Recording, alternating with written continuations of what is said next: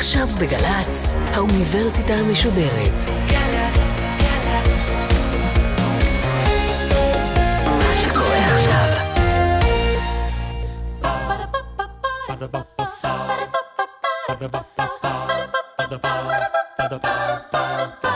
האוניברסיטה המשודרת מציגה מבוא ל עם קובי מידן והסמסטר טקסטים מכוננים של הישראליות.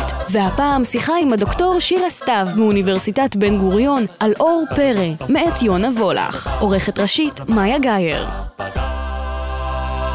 שלום לכם, אנחנו בקורס שנקרא הטקסטים המכוננים של הישראליות ונדמה לי שהטקסטים של יונה וולך הם מבין הרלוונטיים ביותר מבין הטקסטים שאנחנו עוסקים בהם. הדמות והיצירה של יונה וולך זכו מאז שהיא נפטרה בגיל 41, לפני קצת יותר מ-30 שנה, להמון עיסוק, סרטים, ספרים, הצגות, ונדמה שהאישיות שלה, וגם הכתיבה שלה, עדיין מושכות, מסקרנות לא מעט אנשים, כולל אנשים צעירים, ולכן הרלוונטיות שדיברתי עליה. ספרה אור פרא, שעומד במרכז השיחה שלנו היום, ראה אור בשנת 1983, והפך למוכר מכל ספריה, וגם למזוהה ביותר, לטוב, פה ושם גם לרע. אנחנו משוחחים היום עם הדוקטור שירה סתיו, היא מרצה במחלקה לספרות עברית באוניברסיטת בן גוריון, משוררת, מתרגמת, מבקרת. היא כתבה ספר בשם אבא אני כובשת, אבות ובנות בשירה העברית החדשה. ושם היא בחנה את דמות האב ביצירה של דלי רביקוביץ', תרצה אתר ויונה וולך. שלום דוקטור שירה סתיו. שלום. נתחיל בשיר. והשיר הוא מתוך הקובץ הזה, אור פרא, שבו אנחנו מדברים היום, והוא נקרא בעיות זהות. ציפור, מה את מזמרת? מישהו אחר מזמר מגרונך. מישהו אחר חיבר את שירך, שר בבית דרך גרונך. ציפור, ציפור, מה את שרה? מישהו אחר שר דרך גרונך. אז אני אבקש ממך עכשיו להשתמש במילים הספורות האלה כמפתח לספר כולו. מה יש בו שמעיד על הספר כולו, אור פרא? אני חושבת שיש פה מין הנחיה, הנחיית קריאה בספר. וולך כאן אומרת לקוראים, מי שמזמר מגרוני עכשיו זה לא אני. אל תאחזו ברעיון הזה של האני, אל תאחזו במה שאתם יודעים עליי, אל תקראו את השירים האלה כאילו זאת יונה וולך מכפר אונו אה, ומה שאתם יודעים עליה. זה בעצם הזמנה להיכנס אל תוך העולם הזה של התיאטרון, שבו יש שחקנים שמבצעים uh, קולות שמישהו אחר כתב בשבילם. ודרך השיר הזה היא מזמינה אותנו גם לחשוב על השירה כמופע כזה של תיאטרון, וגם להתרגל לרעיון הזה, שאין כאן אני שהוא סגור והוא מוגדר, אלא יש כאן אה, ביצועים, ביצועים קוליים של כל מיני רעיונות וכל מיני עניים. ולזה עוד נחזור בהמשך. אה, בואי נדבר מעט על יונה וולך, קצת על הביוגרפיה שלה, מין סקיצה ביוגרפית. אה, וולך בעצם פרצה ב-1966 בספר הראשון דברים, עם השיר אה, שאולי הכי מזוהה איתה, יונתן. אני רץ על הגשר והילדים אחריי, יונתן, יונתן בן קורין, קצת דם, רק קצת דם לקינוח הדבש. ככה היא פרצה ב-66, חתיכת פריצה. התגלתה עם השיר הזה, כן. אבל ספרי לי קצת עליה עד שיוצא הספר הזה. אה, וולך אה, בעצם נולדה וגדלה בכפר אונו, היום קריית אונו. אה, ילדה שנייה, יש לה אחות גדולה, לזוג הורים צעירים. היא נולדה ב-1944, ובגיל 4 ב-48 אביה נהרג במלחמה. מאורע שבהחלט השפיע לטוב ולרע על מסלול חייה ועל השירה שלה. והיא גדלה במקום הקטן הזה שהוא אז בעצם היה כפר, והיא כתבה מגיל צעיר, וכבר בגיל 16-17 היא הסתובבה הרבה בתל אביב והראתה שירים לאנשים שהיו אה, אז... אה, אה, איך לומר? במרכז הסצנה. במרכז הסצנה. מי שגילה אותה היה מקסים גילן. והוא הראה שירים שלה לגבריאל מוקד, שהיה עורך כתב העת עכשיו, ומוקד אה, מיד הבחין בשונות ובכישרון, והחל לפרסם את השירים שלה בכתב העת עכשיו, שהיה הכתב עת של הימים ההם בשנות ה-60. כן, זהו, אם אני עושה את החשבון, אז היא מילידת 44, אה, והיא בת 16 כשהיא מתחילה להסתובב בתל אביב ובחוגי הספרות בתל אביב, אז אנחנו מדברים על ראשית שנות ה-60. Mm-hmm. והדמות הספרותית שהיא מציעה לשירה העברית אז, איזה חלל הם פוגשים? לאיזה שירה עברית אה, מגיע הספר הראשון שלה? בעצם וולך שייכת ל... לדור שאפשר לכנות אותו משוררי שנות ה-60. היא בעיקר מחוברת לחבורה משולשת, אה, ביחד עם המשורר מאיר ויזלטיר ויאיר הורוביץ, שהם שלושתם היו גם חברים מאוד קרובים, עם הזדהות רעיונית מאוד גדולה, איך צריכה להיות שירה ומה היא צריכה לעשות, מצד אחד, מצד שני שלושה משוררים שונים לחלוטין, שלכל אחד מהם יש קול אה, מאוד מובהק משלו. והם נכנסים לתוך שירה שהשליט הלא מעורער שלה בימים ההם זה נתן זך. לא הרבה אחרי שנתן זך אה, עלה ותפס את מרכז הבמה בספר של שירים שונים ב-1960. אז זה זמן קצר לאחר מכן, אבל כבר עם איזושהי תחושה של דחיפות, ושזך, אה, אה, ושמשהו חסר בקול של זך. נדבר רגע על זך, השליט הבלתי מעורער של חלקת השירה שאליה הם נכנסים, זה גם זמן קצר אחרי שהוא מבצע את רצח האב המדובר ביותר בשירה העברית, הוא רוצח במרכאות כפולות כמובן, את האב הגדול אלתרמן, ובעצם תופס את מקומו. ולמקום הזה הם נכנסים, זאת אומרת, זה כבר לא אלתרמן, זה זך, הדומיננטה, הנוסח השליט. נכון. מה יש בנוסח הזה? זה נוסח שהוא מאוד uh, אירוני, הוא מאוד גברי. יש בקול הזה קול קר מאוד ורציונלי, והוא מאוד אה, מובנה, מסודר, עם איזשהו היגיון מאוד אה, קר שמנחה אותו. וכשמסתכלים על השירים של החבורה הזאת, אז רואים משהו שונה לגמרי, הרבה יותר צבעים, הרבה יותר התרחשויות, הרבה יותר אה, ערבוב בין משלבים לשונים, דברים שלא נמצאים אצל זך עדיין. ויזלטיר למשל אומר על הכניסה שלהם, שכל הזמן הייתה להם תחושה שזך מטפל בעברית כמו דרך סדין, אה, על פי שולחן ערוך. או שהוא מחזיק את הסוסים, מחזיק את המושכות שלהם יותר מדי קצר, והם רצו שהסוסים אה, ישעטו. ואת זה אפשר להרגיש בשירה של שלושתם, איז, איזושהי פראות חדשה, בעיקר אצל יונה וולך. את יודעת, את מדברת על ויזלטיר, את מדברת על הורוביץ, את מדברת על זך, אנחנו דיברנו על אלתרמן, לא אמרנו בכל התיאור הלא קצר של הדקות האחרונות אפילו שם נשי אחד. כן. כלומר, אין מודלים נשיים לחלל שאליו היא פורצת? כמעט ולא. יש מעט. בכלל, התקופה הזאת מאופיינת uh, באופן מאוד בולט, וזה משהו שדוקטור חמוטל צמיר, שהיא חוקרת ספרות עברית, uh, כתבה עליו בספר שלה. אנחנו רואים כל פעם חבורה גברית עם משוררת אחת. כן? אם זה אלתרמן שלונסקי, ואז יש את לאה גולדברג. יש את uh, זך, עמיחי ודליה רביקוביץ', ואחר כך יש את uh, ויזל טרוביץ ויונה וולך. כל פעם יש איזה משוררת אחת ככה שמסופחת לחבורה. מהבחינה הזאת, מה שקורה בדורות שאחרי וולך, ובין השאר מתאפשר בזכות וולך, אני חושבת, זה באמת פריצה של המודל הזה, של המשוררת האחת, בתוך חבורה גברית, ואחר כך אנחנו רואים שיש כניסה של הרבה מאוד קולות נשיים, וזה משהו שאי אפשר לתאר את המהלך הזה בלי לעבור בתחנה של יונה וולך. אנחנו בישראל של שנות ה-60, ואנחנו בסיקסטיז. ישראל או העולם אה, שהם פועלים מתוכו, נניח אנשי החבורה הצעירים הללו, ויזלטיר והורוביץ ויונה וולך, עד כמה הם ילדי הסיקסטיז, עד כמה הם מחוברים להוויה, או שהם שם ואנחנו פה, כמו שנהוג להגיד. זו ישראל מאוד מאוד קרטנית אה, וקטנה, שהיא בעצם מין כפר קטן שבו רב, כולם מכירים את כולם, פחות או יותר.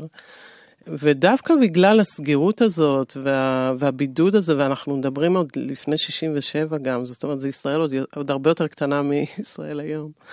אז uh, מגיעה התשוקה החזקה הזאת לפרוץ את הגבולות. משהו שהשירה מאפשרת להם לעשות. ואצל וולך אפשר מאוד לראות איך הפריצה של הגבולות מתממשת גם דרך זה שהיא לוקחת, היא סופגת אה, תרבויות ורעיונות שלא קשורים לישראל. אה, יש לזה גם רקע ביוגרפי קטן, והוא שאימא שלה הייתה שותפה בניהול של אה, בית הקולנוע המקומי בכפר אונו. וזה גרם לכך שוולך, לאורך כל ימי הנעורים שלה, היא, היא ראתה כל הזמן סרטים. הייתה לה כניסה חופשית לקולנוע, והיא ראתה את כל הסרטים אה, החדשים שמגיעים, ראתה אותם ראשונה. וזה מאוד השפיע אליה, החשיפה לגל החדש הצרפתי למשל, וסרטים שמגיעים אה, ממדינות זרות. ואפשר לראות את זה גם אה, בסגנון של השירה שלה, שיש בו משהו מאוד קולנועי, העמדה של תמונות ושל, וגם של דמויות מוזרות. וכמובן, התרבות של שנות ה-60, הביטלס, כן, כל הדמויות הנשיות בדברים, אה, קורנליה, קריסטינה, אפשר להסתכל על זה כמו לוסי in the sky with diamonds וכל מיני שירים מהסוג הזה. אם הזכרת את לוסי in the sky with diamonds של הביטלס כמובן, אז אה, נשאלת השאלה מה מקומו של אה, אלמנט נוסף המזוהה עם שנות ה-60, וזה הסמים, נאמר סמים מרחיבי תודעה, כמה היא מחוברת לזה? היא מחוברת לזה באופן מאוד מודע, באיזשהו שלב היא אשפזה את עצמה. בגיל מאוד צעיר, ושם, בטלביה, בבית המשוגעים, היא בעצם אה, בהסכמתו ובהזמנתו של הרופא המטפל שלה, היא עוברת טיפול באמצעות LSD. את העקבות של הטיפול אנחנו יכולים לראות בשירים כמו אם תצא למסע LSD, אה, שירים מאוחרים יותר. זאת אומרת, היא לא מפחדת מזה, להפך. היא רוצה לנסות את זה, היא רוצה להפוך את הנפש שלה ואת הגוף שלה למדיום שחווה את החוויות האלה ומשתמש בהן ומכניס אותן לתוך השירה. היא התאשפזה או אשפזה את עצמה כדי להיות מטופלת ב-LSD או שהיא התאשפזה בגלל הסיבות שהם בדרך כלל אנשים מתאשפזים בגללן? אני חושבת שהיא התאשפזה גם בגלל מצוקה, אבל גם בגלל שהיא רצתה לראות איך זה. רצתה ללכת עם השיגעון עד הקצה. אה, וההצעה לעבור טיפול ב-LSD הגיעה מן הרופא, והיא הסכימה. ואנחנו עכשיו מגיעים אל, ה, אל הספר שבמרכז המפגש שלנו, דוקטור שירה סתיו, וזה הספר אור פרא. אה, לפני רקע, לפני מתי, לפני מה, נקרא שיר. אופייני, אני חושב, לקובץ הזה. כשתבוא לשכב איתי, תבוא כמו אבי, בוא בחושך. דבר בקולו שלא אכיר, ואני אזחל על ארבע, ואדבר על מה שאין לי, ואתה תנזוף בי חומרי. היפרד ממני בשער, אמור שלום אלף פעמים, עם כל הגעגועים שיש, עד שאלוהים יגיד, די. ואני אניח ללכת, ולא אשכב, לא עם אלוהים, ולא עם אבי. אני ארצה לשכב איתך, אבל אתה לא תיתן. יחד עם אבי, תתגלה לפתע כמי שאחראי על המעצורים. אבי יהיה מלאך, שר צבאות, ושניכם תנסו לעשות ממני משהו. אני ארגיש כמו אפס, ואעשה כל מה שתאמר לי לעשות. כמובן קטע מתוך השיר הזה, ומכאן אני רוצה שאת תקחי את השיחה. בבקשה. אור פרא יוצא ב-1983, בעצם זה כבר, אנחנו מדברים על השנים האחרונות אה, לחייה של וולך, היא, היא מתה בתחילת 1985. זה ספר שונה בתוך היצירה שלה, יש בו שירים הרבה יותר אה, דיבוריים, עם שפה מאוד מאוד פשוטה, מלאה חריזה, מלאה חזרות. כמעט ללא אימאז'ים בכלל, זאת אומרת כל מיני תמונות שמתוארות לפרטים, כמו שרואים בהרבה שירים אחרים שלה. ואני חושבת שזו תוצאה של העבודה המאוד אינטנסיבית שלה בשנה, שנתיים שקדמו לכך על האלבום בציר טוב, ביחד עם, אה, עם שמעון גלבץ ואילן וירצברג. אלבום שלקח אה, שירים שלה בעיקר מן הספר דברים, מן הספר שירה, אה, והפך אותם למוזיקה, אלבום שמאוד מאוד הצליח והשפיע. ואפילו הייתי אומר סימן בשעתו כשהוא יצא מין מהלך חדש בהלחנת שירי משוררים. נכון. עד אז היה שירי המשוררים בנוסח הגלי צה"לי, ערבי שירי משוררים, ופתאום הגיע משהו חדש שהוא נכון. גם הרבה יותר רוקי או פופי, לא משנה, וגם הרבה יותר בשיתוף פעולה עם המשורר החי הצעיר. נכון, היא הייתה חלק אה, בלתי נפרד מהחבורה הזאת של, הש... של המופע הזה, זה בעצם הפך למופע. נזכיר רק למי שלא מחבר, שיש שם את, אה, אומרים לנו שיש סקס אחר, ולא יכולתי לעשות עם זה כלום. נכון. וממש... אה, אחד האלבומים הגדולים, כן, אני חושבת, אוקיי. שנעשו בארץ. את אומרת שהעבודה עליו השפיעה על הכתיבה שלה. העבודה על האלבום הזה, ולא רק האלבום, אלא גם ההופעות שיצאה עם השניים האלה, הופעות של הקראות שירה ושל הביצוע. הביצועים של השירים בכל רחבי הארץ. ואני חושבת שזאת הסיבה לכך שבאור אפשר להרגיש בצורה נורא נורא חזקה את הסיטואציה של עמידה על במה מול קהל. הסיטואציה התיאטרלית הזאת, שוולך אה, מתנסה בה דרך ההופעות האלה, ובעצם מתאהבת בה, אני חושבת, ואז זה נכנס לתוך השירים של אור פרא. מעניין זה מה שאת שירים- אומרת, מה שהיה תיאטרלי נניח בדמויות קודם, בדמויות שככה קיבלו שמות וחיים וסביבה, עכשיו הופך לאיזה מין סצנה תיאטרלית שהיא מעצבת בתוך השיר. כן, מין, מין עמדה שירית גם, עמדה של מישהי שעומדת על במה, והיא לא רק שחקנית, היא גם במאית, היא, היא יוצרת את הסצנות. וזה משהו שגם מחבר, למה, בכלל הספרים של יונה וולך יש תמיד שמות נורא נורא מדויקים, אז אחר כך הספר האחרון נקרא מופע, וזה גם קשור לעמדה הזאת של יצירת מופעים והמחזות תיאטרליות. והעניין הזה של המחזה והתיאטרון הוא נורא חזק בספר אור פרא. אז מצד אחד יש את הסיטואציה של עמידה על במה, ומצד שני יש את המוזיקליות. יש, יש שם פתאום, אני חושבת שדרך וירצברג וגלבץ היא פתאום התוודעה למוזיקליות של השירים שלה, ואז זה מאוד אה, נכנס לתוך הכתיבה עצמה, זה שירים מאוד מאוד מוזיקליים, אפשר ממש לקחת ולהלחין אותם בקלות, כי יש בהם אה, מקצב מאוד אה, חזרתי וחריזה פתאום. אה, בוא נשחק בחללית, אתה תשגר ואני אנחית. בוא נשחק בים, כאן בבית, מתחת לשולחן. כמעט כמו שירי ילדים, מבחינת הפשטות אה, של הדיבור. אז זה מבחינת המוזיקליות. עכשיו, מבחינת התיאטרליות זה משהו שדרכו, אה, לדעתי, צריך להסתכל על כל הסדרה הזאת של אה, כשתבוא לשכב איתי. זה בעצם מין אה, מחזה בכמה מערכות, שנכתב לשחקן ושחקנית. את מדברת על קבוצת שירים, נכון? קבוצת מתוך שירים הספר בתוך אור פרא. שכולם מתחילים פחות או יותר בנוסח של כשתבוא אליי, או כשתבוא לשכב איתי. נכון, כן. אוקיי, את אומרת שהשירים האלה, הקבוצה הזאת שהיא אולי הכי מזוהה עם הספר הזה בכלל, הקבוצה הזאת היא, מין מחזה כזה.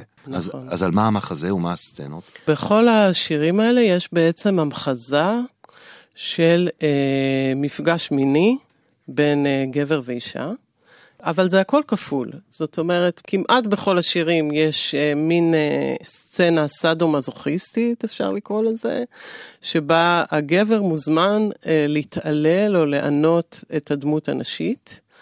שתבוא לשכב איתי, תלבש מדים של שוטר, תענה אותי, תוציא ממני סודות, אני לא אהיה גבר, אני אודה, אשבר, תירק עליי, תבעט בבטני, תשבור את שיניי וכן הלאה. אמ, זה הזמנה לאלימות. הזמנה לאלימות. הדמויות של הגבר הן תמיד מזוהות עם אה, סמכות, עם שליטה, עם איסורים. אלה דמויות של שוטר, של שופט, של אב, של אלוהים. מה שעולה דרך הסדרה של השירים הזאת זה קודם כל שהמיניות זה לא איזה מפגש אה, ספונטני או טבעי בין גבר לאישה, מפגש מלא תשוקה שמממש אה, רגשות של אהבה וכן הלאה, אלא המיניות מוצ... מעוצבת פה קודם כל כמודעת, מומחזת, מתוכננת, וזה קודם כל פרפורמנס. ואני חושבת שדרך זה, זאת הדרך של וולך אה, לתקוף את הרעיון של הזהות. את הרעיון של האני בתור איזו זהות מוגמרת וסגורה, ודרך המחזות האלה, שבהם הדמויות מתחלפות, משנות תפקידים כל הזמן, הן יכולות להיות חזקות, חלשות, הן יכולות להיות קורבן, הן יכולות להיות שליט וכן הלאה. דרך תיאטרון האכזריות הזה, בעצם זאת הדרך שלה לנפץ את הזהות האישית בתור איזה מבנה שהוא מוגמר, סגור, אה, בנוי בצורה סגורה, מוגדרת. יש כאן איזושהי עמדה מאוד מאוד חזקה שמבקשת להתמרד נגד הרעיון הזה שהאני קודם לשפה. כאן האני נוצר על ידי השפה ועל ידי המחזה, על ידי התיאטרון. ובגלל שהוא תוצר שלהם ולא משהו שקובע אותם, אז הוא גם הרבה יותר פתוח, הוא הרבה יותר נזיל, הוא הרבה יותר משתנה ודינמי. וזה, בסופו של דבר, כל הרעיון הוא חופש. זה, ה, זה התשוקה הגדולה של המשוררים האלה של שנות ה-60. אה, ויש כאן משהו מאוד מתעתע, כי מצד אחד הדמות הנשית כל הזמן מועמדת בתור קורבן של הסצנות האלה. אבל מצד שני, היא הבמאית, היא זאת שקובעת מי יעשה מה, היא זאת שממחיזה את הסיטואציות, היא לגמרי לגמרי שולטת במהלך. אם נגיד את זה במשפט אחד, היא קובעת לו איך הוא יפעיל נגדה את האלימות. כן. אז זה באמת מאוד מתעתע, כי מצד אחד, הנה המודל הנשי הזה של ה...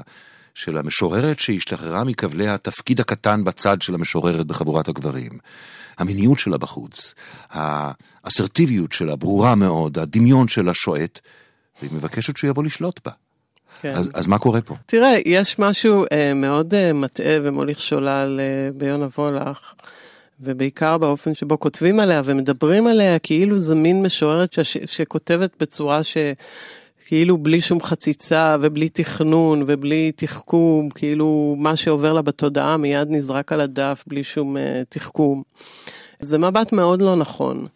היא משוררת מאוד מאוד מתוחכמת, ומה שקורה בשירים האלה זה דבר מאוד מתוחכם. ובעצם צריך להסתכל על הדמויות האלה כדמויות שהן מלכתחילה מפוצלות לחלוטין, כך שאי אפשר לשים את האצבע ולהגיד זאת היא, זאת הזהות. זה גם קשור לשיר uh, בעיות זהות.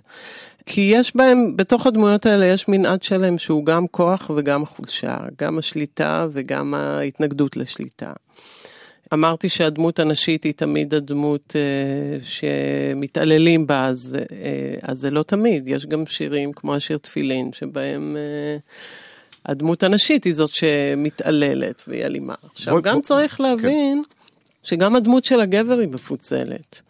הפנייה תבוא אליי, תלבש מדים של שוטר, או תלבש גלימה של שופט וכן הלאה, היא לא רק פנייה אל השחקן, אל דמות הגבר, היא גם בו בזמן פנייה אל הקורא, או אל הקוראים. זאת אומרת, כל קורא, ברגע שהוא קורא את השירים האלה, הוא הנמען שמוזמן להשתתף בתוך, ה... בתוך הסצנות האלה, וזה משהו שמחייב אותו לבחון גם את, את גבולות האלימות שלו עצמו. זה מזכיר לי קצת את uh, מה שוויזלטר כותב, פחות או יותר באותן שנים, קח את הספר הזה ועשה בו אלימות. זאת כן. אומרת, איזה ניסיון ל... לעורר את מערכת היחסים הרדומה עם הקורא באמצעות פרובוקציה, הייתי אומר. נכון. אני רק רוצה לחדד ולומר שזה לא בדיוק פרובוקציה, אלא יש פה באמת אה, צורך אמיתי ואיזו תשוקה אמיתית באמת לפרוץ את הגבולות האלה שבין הכותב לקורא ולהעיר את האנשים, להעיר את האנשים שיושבים בבית ולהפקיע את השירה מהמקום הזה של התרבות והבידור. אלא יש תחושה מאוד חזקה של דחיפות, של לגעת בחיים עצמם ולהזיז אנשים, להוציא אותם מהמקום הנוח. כי מה, כי המוטיבציה שלה היא מוסרית? אני חושבת שגם, שיש פה גם אלמנט מוסרי.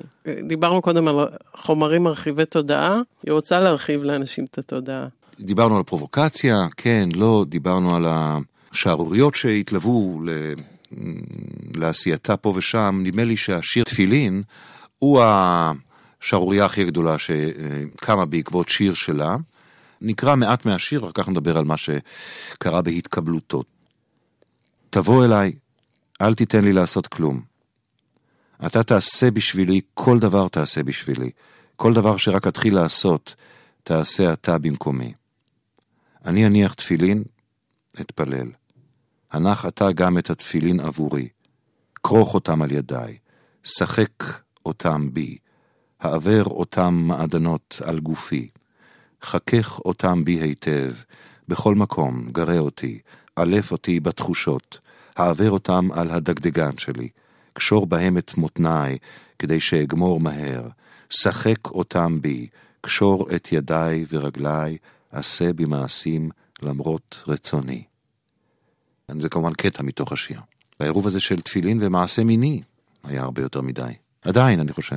כן, אני חושבת שהשיר הזה עושה בדיוק את הדבר שהוא מדבר עליו, כשהיא מסיימת את השיר במילים, עד שתצא נשמתך, עד שאחנוק אותך לגמרי בתפילין. המתמשכים לאורך הבמה ובין הקהל המוכה תדהמה. זאת אומרת, זו שורה שממש צופה את התגובה שתקום למקרא השיר הזה. וולך יודעת שהקהל יהיה מוכה תדהמה. ואכן הקהל הוכה תדהמה. מה קרה סביב פרסום השיר הזה? הוא פורסם תחילה בעיתון 77. וזה עורר תגובות מאוד קשות, גם uh, מבחינת מכתבים למערכת, וגם uh, המשוררת זלדה שהייתה מפרסמת קבועה בכתב העת הזה הודיעה שהיא לא תפרסם שם יותר, שהיא נפגעה עמוקות. אחר כך אה, מרים טסה גלאזר, סגנית שר החינוך, כינתה את וולך אה, נקבה מיוחמת. היו חברי כנסת שהגישו שאילתה נגד סגנית השר, וכך נוצר איזה שיח מאוד סוער סביב השיר הזה. איך היא הגיבה, אנחנו יודעים? איך היא הגיבה אל הסערה הזאת? היא נהנתה? היא אהבה את זה? או ש... כלומר, כי את אמרת שהיא מנסה לעורר את הקהל, כן. להזיז אותו, הנה כן. הקהל זז. מה? כן. היא מצד אחד מאוד אהבה את תשומת הלב, אה, ואת הרעש שזה עושה. אבל מצד שני, היא ודאי לא אהבה את השמרנות שהתגלתה דרך זה, ואת ה... הניסיון להשתיק. וגם אני חושבת שיש משהו מצער בכך שהתגובה הכל כך קשה אולי גרמה לאנשים לא להבחין במה שהשיר הזה מנסה לעשות. שיר שמתעסק, אה, שלוקח את התפילין בתור אביזר פולחני, בצורה מאוד מאוד חזקה, אה, אז נכון, היא, היא משתמשת בהם כאביזר מיני בשיר הזה, אבל היא בעצם רוצה להפוך את האביזר הזה למשהו שמדבר גם על הדת וגם על המין. זאת אומרת, לדבר על המיניות כריטואל שיש לו מאפיינים דתיים, וגם לדבר על הדת כריטואל ששולט במיניות, כן, במסגרת של שירים שמתעסקים כולם ביחסי כוח, אז גם הדת בתור איזשהו מוסד שקובע לנו איסורים וגבולות על הגוף, וזה משהו שהתפילין, מהבחינה הזאת, יכולים אה, לסמן. ואז הגיע גם הצילום ההוא עם אה, מיכה קירשנר, נכון? כן. היא הצטלמה עם התפילין ועם עם גבר ערום. נכון. נדמה לי שנכון להגיד היום במבט לאחור שזה הקובץ הכי נקרא עד היום של יונה וולך, אור פרא. מצד אחד מבחינה ביקורתית זה קובץ שזכה לפחות התייחסות. אה, מצד שני, זה אולי הקובץ הכי פופולרי אה, בקרב הקוראים. דווקא בגלל הפשטות של הדיבור שם, והפרובוקציות, והנועזות, למרות שאני חושבת שכל הדברים האלה היו גם בכתיבה המוקדמת שלה. כשאת מסתכלת היום על, אה, על המפעל הפואטי הזה של יונה וולך, ואת דיברת כאן על המון מרכיבים שלו, איזה היית מבליטה, סליחה על הביטוי, כמורשת של יונה וולך, כדבר שהיא, השפיעה על, ה, על השירה העברית, על הכותבים והכותבות אחריה? אני חושבת שההשפעה הכי ברורה וחריפה שלה זה בשימוש בשפה. בהיתר לדבר גם שפה שהיא לא תקנית, גם במשפטים שהם לא נכנעים לגבולות התחבירים והדקדוקיים, גם בתנועה בין uh, מינים. כן, היא הייתה אחת המשוררות הראשונות שכתבה בלשון זכר בתוך השירים שלה. זאת אומרת, היחס לשפה הוא מבטא הרבה יותר מאשר אם אני מדברת נכון או לא נכון בעברית, אלא זה תפיסת עולם כוללת של אה, פריצה של הגבולות.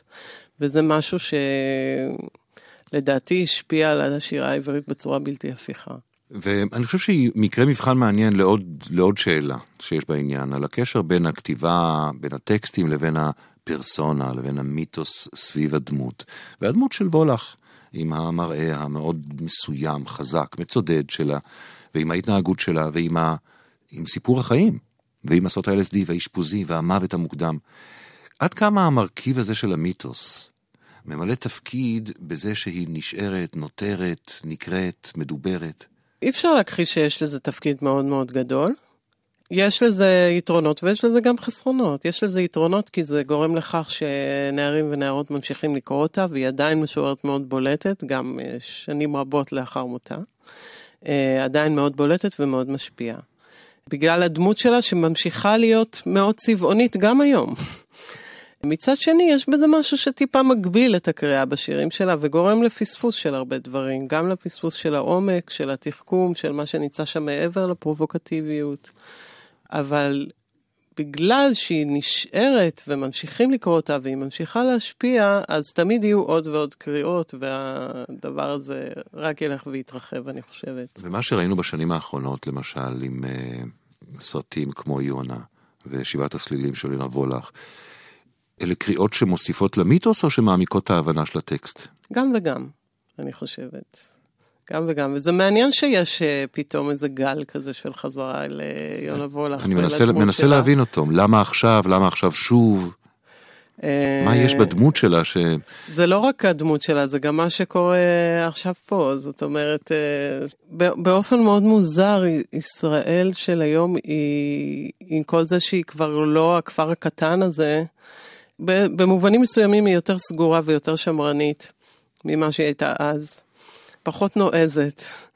ואז הדמות של וולך, פתאום יש איזו חזרה אל הדמות הזאת שיש בתוך זה גם נוסטלגיה, אני חושבת, לישראל הקטנה של שנות ה-60, ולכך שמישהי שמגדלת שיער ולא מתחתנת, אה, כן, מושכת כל כך הרבה תשומת לב, היום אה, אף אחד לא תמשוך תשומת לב עם צעדים כל כך אה, פשוטים. אז יש איזה געגוע גם לקוטן הזה ולכוכבות המוזרה של יונה וולך, אבל זה גם קשור לכך שהיא בהרבה מובנים הקדימה את זמנה, כך שהיום יש עדיין צורך בדמות כזאת בתוך מרחב שנעשה יותר סגור ויותר שמרני מבחינה תודעתית, לדעתי. דוקטור שירה סתיו על אה, יונה וולך ועל אור פרא שלה. תודה רבה לך. תודה.